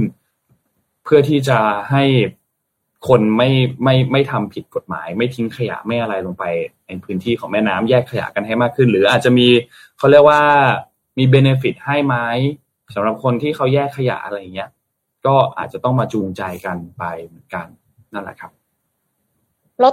ตกลงนนได้ไปดูออปเพนไฮเมอร์ยังคะดูแล้วพี่เอ็มชวนคุยแล้วนะ นี่ท้ายๆแล้วใช่ไหมครับ พอดีมันมีข่าวอันนึงที่เป็นเรื่องของออปเพนไฮเมอร์กับบาร์บี้ใช่ไหมครับ คือมันดัน วางฉาย เอ้ยไม่ใช่ ออกเข้าโรงในวันเดียวกันเลยก็คือวันพฤหัสที่ผ่านมาพฤหัสที่แล้วเนี่ยนะครับ แล้วก็ต้องบอกว่าก็คึกคักกันพอสมควร เพราะมันเป็นหนังฟอร์มยักษ์ที่เอ่อเข้ามาพร้อมกันก็คือมีบาร์บี้นะครับของผู้กำกับเกรตาเกอร์วิกเนี่ยนะครับกับอีกอันหนึ่งก็คือออปเพนไฮเมอร์ของคริสโตเฟอร์โนแลนเนี่ยนะครับซึ่งเข้าโรงกันไปพร้อมกันเรื่องหนึ่งก็สีชมพูเลย เรื่องหนึ่งก็แบบว่ามาแบบมืดๆหน่อยหม่นๆหน่อยอะไรอย่างเงี้ย ซึ่ง นนดูแล้วทั้งสองเรื่องด้วย ทั้งบาร์บี้ทั้งออปเพนไฮเมอร์ก็เข้าเข้าไปดูมาแล้วทั้งสองเรื่อง ก็ต้องบอกว่าดีทั้งสองเรื่อง เอาเรื่องบาร์บี้ก่อนแล้วกันบาร์บี้เนี่ยเออมีคนบอกว่าห้าม spoil นะไม่ spoil ไม่ spoil ไม่ spoil อะไรเลย ไม่ spoil อะไรเลย เอาเรื่องแรกก่อน เขาเพิ่งมีข้อมูลออกมา เพราะว่ามันวางฉายเพราะเออมันเข้าโรงพร้อมกันวันที่ 20 กรกฎาคมใช่ไหมครับ แล้วก็ผลสรุปยอด 2 วันแรกเนี่ยฉายมาแล้วบาร์บี้เนี่ย ชนะทำเงินไปมากกว่านะครับ ในช่วงในช่วงในช่วงแรกนี่นะครับ ก็สัปดาห์ที่ผ่านมาทำไป 150 ล้านดอลลาร์สหรัฐนะครับ แล้วก็เอาชนะแชมป์เก่าก็คือก่อนหน้านี้เป็นซูเปอร์มาริโอนะครับที่สัปดาห์แรกเนี่ยทำรายได้ 146 ส่วนเอ่อออปเพนไฮเมอร์เนี่ยรู้สึกว่าจะทำรายได้ไปได้น้อยกว่านนไม่เห็นตัวเลขไม่แน่ใจ สัปดาห์แรกทำไปได้ 75 ล้านดอลลาร์ ซึ่งก็น้อยกว่าประมาณครึ่งหนึ่งนะนะครับ ก็ก็ก็น้อยกว่า พอสมควรเหมือนกันนะครับ ซึ่งก็ก็น่าสนใจเพราะว่า เอาจริง ๆ ทั้งสองเรื่องเนี่ยก็เป็นหนังฟอร์มยักษ์ทั้งคู่ แล้วตอนแรกเหมือนจะมีข่าวว่าจะมีเรื่องหนึ่งที่เลื่อนฉายออกไปก่อน เพื่อให้มันเข้าฉายไม่ตรงไม่ไม่ตรงวันกันแต่สุดท้ายก็ไม่ได้เลื่อนไป ซึ่งก็เข้าใจพอไปดูทั้งสองเรื่องแล้วเข้าใจว่าทำไมสุดท้ายถึงตัดสินใจฉายวันเดียวกันแล้วมาเอามาชนกันเพราะพ่อบอกว่ามันก็สุดยอดทั้งสองอันแล้วค่อยๆรีวิวทีละเรื่องกัน เอาเรื่องบาร์บี้ก่อนบาร์บี้เนี่ย ไม่ใช่หนังเด็ก เอางี้ก่อน ไม่ไม่ไม่ไม่ใช่หนังเด็กเลยเป็นหนังแบบสิบสามด้วยใช่ไหมนนไม่แน่ใจน่าน่าน่าจะใช่มั้งครับ แต่คือต้องโตขึ้นนิดนึงอะ เพราะว่า dialogue ดีนะ dialogue คือนนรู้สึกว่าคือบาร์บี้อะมันเป็นเป็นเป็นหนังที่แบบว่า เราเรารู้อยู่แล้วว่ามันเป็นเรื่องแปลกเนาะมันเป็นเรื่องแบบมันมีความแบบ มันมาจากจากแอนิเมชันใช่ไหมครับ มาจากการ์ตูนใช่ไหม เพราะฉะนั้นมันก็จะมีความแบบ surreal อยู่แล้วอะมันจะไม่ใช่ไม่ใช่ ไม่ได้อิงตามโลกความเป็นจริงขนาดนั้นอะเพราะฉะนั้นเวลาเราดูบทอะบทหลาย ๆ อันอะถ้ามันไปไปในคำพูดที่แบบไปไปเลเวลที่มันแบบเช่นแบบ มีคำคมเยอะ ๆ มี dialogue ที่มันดูแบบ ถ้ามันไม่ได้อยู่ในหนังเรื่องเนี้ย มันจะฟังแล้วดูแบบ เฮ้ย พูดอย่างนี้ได้หรออะไรเงี้ย แต่พอด้วยความที่มันเป็นบาร์บี้อยู่แล้วอะ เป็นบาร์บี้อยู่แล้ว แล้วมันไม่ไม่ได้อิงกับโลกความเป็นจริงมากอยู่แล้วอะพอบทมันเป็นแบบนั้นอะมันก็เลยทำให้รู้สึกว่ามันพอดีกัน ไม่ได้รู้ไม่ได้ฟังแล้วรู้สึกว่ามันแบบ over เกินไปอะไรเงี้ยนนท์ชอบบทของบาร์บี้หลาย ๆ ฉากมากโดยเฉพาะอย่างยิ่งฉากมันจะมีฉากหนึ่งอะนนว่าทุกคนอะรู้แต่ถ้าถ้าไปดูแล้วจะรู้ว่าฉากนั้นอะ dialogue ต่าง ๆ มัน impact แล้วมันก็ค่อนข้างที่จะสื่อสารข้อความอะไรบางอย่าง ได้ค่อนข้างดีเลยแหละไม่ว่าจะเป็นเรื่องของสังคมชายเป็นใหญ่สังคม หญิงเป็นใหญ่อะไรเงี้ยมันมันค่อนข้างที่จะสื่อสารประเด็นซีเรียสอะออกมาในมุมมองที่เป็นธีมของบาร์บี้อะได้ค่อนข้างดีมากเลย แล้วมันก็จะมีแบบพวก Easter egg อะไรต่างๆ ที่อยู่ในหนัง ซึ่งก็นนตอนดูนนก็ไม่รู้หรอกก็มารู้หลังจากที่ดูจบแล้วแล้วไปอ่านบทวิเคราะห์อะไรต่างๆอันเนี้ยนนว่าบาร์บี้เนี่ยก็คุ้มค่าที่จะไปดูในโรงส่วนออปเพนไฮเมอร์เนี่ย หนักมากเป็นหนังที่แบบว่า อ่านเยอะมากแต่แต่หลอกมีแต่คนบอกว่ามองมองแต่สับไตเติลอย่างเดียว dialogue เยอะมาก แล้วก็ห้ามเข้าห้องน้ำห้ามเผลอหลับ ห้ามเหม่อไม่รู้เรื่องทันทีใช่ไหมคะหลุดหลุดทันที คือมันเป็นหนังวิหนังที่เล่าถึงนักวิทยาศาสตร์ที่มีประเด็นเรื่องของ politics มีประเด็นเรื่องของแบบจิตใจคนอะไรอย่างเงี้ยเรื่องของ mental คนอะไรเงี้ย ค่อนข้างเยอะ แล้วก็ casting อะไรหลายอันก็ดีมาก casting ของเนี่ยนักแสดงนำเนี่ยก็ก็ดีมากนะ casting ของนักวิทยาศาสตร์ที่อยู่ในเรื่องกรรมธิการที่อยู่ในเรื่องเองก็ดีมาก แล้วนนคิดว่าน่าจะมีโอกาสนักแสดงหลายคนน่าจะมีโอกาสได้เข้าชิง ไม่ว่าจะเป็นสมทบชายนำชายอะไรเงี้ยก็มีโอกาสที่จะได้เข้าชิงออสการ์เหมือนกัน เพราะฉะนั้นนว่าอันเนี้ยน่าสนุกมาก แต่ว่าอยากให้ทำกันบ้านนิดนึง คือ คือมันก็มีทั้งทั้งสองฝั่งที่บอกว่าคนนึงก็บอกไม่ต้องทำกันบ้านอะไรเลย เข้าไปดูเลย ก็รู้เรื่อง แต่นนอยากให้ทำกันบ้านอันนี้ อยากให้ไปเอาชื่อนักแสดงทั้งหมดมาครับ ไปเอาชื่อนักแสดงทั้งหมดมา แล้วก็เอามาจำหน้าไว้ แล้วจำชื่อนักแสดงไว้ไม่ใช่จำชื่อจำชื่อตัวละครไว้ว่าแบบอะอย่างว่าคนเนี้ยแสดงเป็นออปเพนไฮเมอร์นะ คนเนี้ยแสดงเป็นอัลเบิร์ตไอน์สไตน์นะ คนเนี้ยคือให้ให้จำหน้านักแสดงไว้ เพราะว่า มันจะมีการพูดถึงแบบเหมือน dialogue นาย A กับนาย B คุยกันแต่พูดถึงนาย C อะค่อนข้างเยอะ ถ้าเราไม่รู้ว่าเขากำลังพูดถึงใครอะ มันจะมีความแบบเหมือนตามหนังไม่ทันนิดนึงอะไรอย่างเงี้ยเพราะว่ามันมัน dialogue มันเยอะจริง ๆ แต่ว่าสนุกครับ แล้วมันก็มีเหมือนจังหวะให้คอยลุ้นอยู่ตลอดเวลา ส่วนคำถามอีกอันหนึ่งที่บอกว่าบาร์บี้เด็กดูได้ไหมสิบขวบจริง ๆ ก็ดูได้แหละครับ แต่ว่ามันก็จะคือมันไม่ใช่หนังเด็กขนาดนั้นอะไม่ใช่หนังเด็กแบบเหมือนเราไปดูอะไรดีอะการ์ตูนทั่วไป เหมือนการ์ตูนทั่วไปหรือว่าเป็นแบบอะไรพวกนี้มันไม่ใช่หนังเด็กแบบนั้นเพราะประเด็นประเด็นมันค่อนข้างจะซีเรียสเหมือนกันแต่นนคิดว่าเด็กดูได้นะไม่ไม่ไม่ไม่ไม่ได้แบบถึงกับดูไม่ได้เลย แต่ว่าถ้าต้องก็ต้องแนะนำกันนิดนึงอะไรเงี้ยพี่เอ็มดูเรื่องครับสองเรื่องนี้ยังไม่ได้ดูเลย ยังไม่ได้ดูทั้งสองเรื่องเลย แต่อยากดูบาร์บี้มาก คือคือตอนแรกอะก่อนที่นนจะพูดถึงอะไม่รู้เลย แต่ปรากฏว่าพอหลังจากนั้นนะคะ มีคน พูดถึงในแง่ดีเยอะมากว่าแบบบาร์บี้คือหนังที่พาลูกไป เพราะว่าลูกอยากดู ปรากฏว่าอ้าวดีเฉย อืม ดีดีดีดีนนว่าดีดีดีทั้งสองเรื่องเลยชอบชอบทั้งสองเรื่องเลยออปเพนไฮเมอร์อยากไปซ้ำดูอีกรอบหนึ่งเพราะว่าเพราะเพราะว่ามีเพราะมันมีบางอันบางบางจังหวะที่แบบว่าทำไมตัวละครถึงทำแบบนั้นน่ะ แบบหลุดหลุดไปหลายหลายจังหวะเหมือนกันขนาดเราแบบตั้งใจดูมากนะตั้งใจดูแบบตั้งใจดูสุดๆเลยอะเออแต่ก็มีบางจังหวะที่แบบหลุดไปเหมือนกัน แต่สนุกครับดีทั้งสองเรื่องก็แนะนำครับ นี่นนรอไปดู รอไปดูเสาร์อาทิตย์นี้ว่าจะไปดูนี่ Insidious หนังผีกำลังจะเข้าอีกแล้ว Insidious นี่ภาคห้าแล้วหนังอะไรแบบนี้ วิญญาณตามติด วิญญาณตามมาติดติดวิญญาณไม่รู้จะถึงไหนแล้วตามตามติดอยู่ตลอดเวลา ก็นี่รู้สึกว่าน่าจะเป็นภาคสุดท้ายแล้วนะ Insidious ภาคห้าเนี่ยที่กำลังจะเข้าเนี่ยชื่อ The The Red Door มันถ้าจะไม่ผิดก็นั่นแหละครับ ค่ะ ส่งคนส่งส่งทุกคนไปทำงานกันนะคะ มีคนบอกว่าถ้าไปดูบาร์บี้กับแฟนแล้วจะทะเลาะกันด้วย อันนี้ก็เข้าใจนะคือคือคือหนังเรื่องเนี้ย มันเป็นหนังที่มันก็ตีแผ่แนวความคิดของของสองแบบ ออกมาในมุมมองที่ที่แบบมันชัดเจนมากอะคือคือมันไปอ่านอันนึงมาเหมือนเขาเคยให้สัมภาษณ์ว่ามันเป็นมันเป็นเรื่อง existential crisis ก็คือเหมือนเป็น crisis ที่แบบอยู่ดีๆ เราก็เพิ่งค้นพบว่าแบบเออเรามีตัวตนว่ะอะไรเงี้ย แล้ว มันมีความคล้ายกับเรื่องของพระพุทธเจ้าด้วยนะเออเจ้าชายสิทธามันมีมันมีความแบบนั้นเหมือนกันคือแบบเหมือนคนที่ปกติแล้ว ถ้าถ้าเปรียบเทียบให้เห็นชัดคือปกติแล้วอยู่ในวังตลอด เป็นชนชั้นสูงอยู่ในวังนะสูงสูงตลอดแล้วอยู่ดีวันหนึ่งออกไปข้างนอกแล้วได้เห็นโลกข้างนอกอะไรเงี้ย บาร์บี้ก็เป็นแบบนั้นแหละครับ อยู่ในบาร์บี้แลนด์ตลอดแล้วแต่วันหนึ่งต้องออกไปนอกบาร์บี้แลนด์อย่างเงี้ย มันก็เลยแบบเหมือนถ่ายถ่ายถ่ายทอดปัญหาเนี้ยได้มากขึ้น ซึ่งในโลกความเป็นจริงกับในโลกบาร์บี้แลนด์มันมีสิ่งที่มันเหมือนกันและแตกต่างกันอยู่ ซึ่งมันก็จะตีแผ่ในหนังนั่นแหละเอาแค่นี้แหละไปดูเอาเองละพูดเยอะกว่านี้สปอยแล้ว โอเคค่ะ ถ้าอย่างนั้นก็ค่ะเราขอขอบคุณผู้สนับสนุนไหมคะนนครับ วันนี้ขอบคุณผู้สนับสนุนหลักของเราทั้งสองเจ้านะครับ ก็คือ Liberator นะครับเอ่อเทรดเองทำเองทำไมต้องจ่ายค่าคอมนะครับและ Mitsubishi Pajero Sport Edit Edition นะครับ จุดสตาร์ทความแตกต่างนะครับ ก็ขอบคุณสปอนเซอร์ของเราทั้ง2เจ้ามากๆนะครับ ก็ขอบคุณจริง ๆ นะครับ แล้วก็ขอบคุณท่านผู้ฟังทุกๆทท่านด้วยนะครับ ที่ อยู่ด้วยกันในเช้าวันนี้แล้วก็คอยติดตาม MDR ตลอดนะครับ ก็ขอบคุณทุกคนมากๆนะครับแล้วพบกันใหม่อีกครั้งหนึ่งในวันพรุ่งนี้วันพฤหัสนะครับ ใครที่จะไปดูหนังก็ขอให้ enjoy ครับ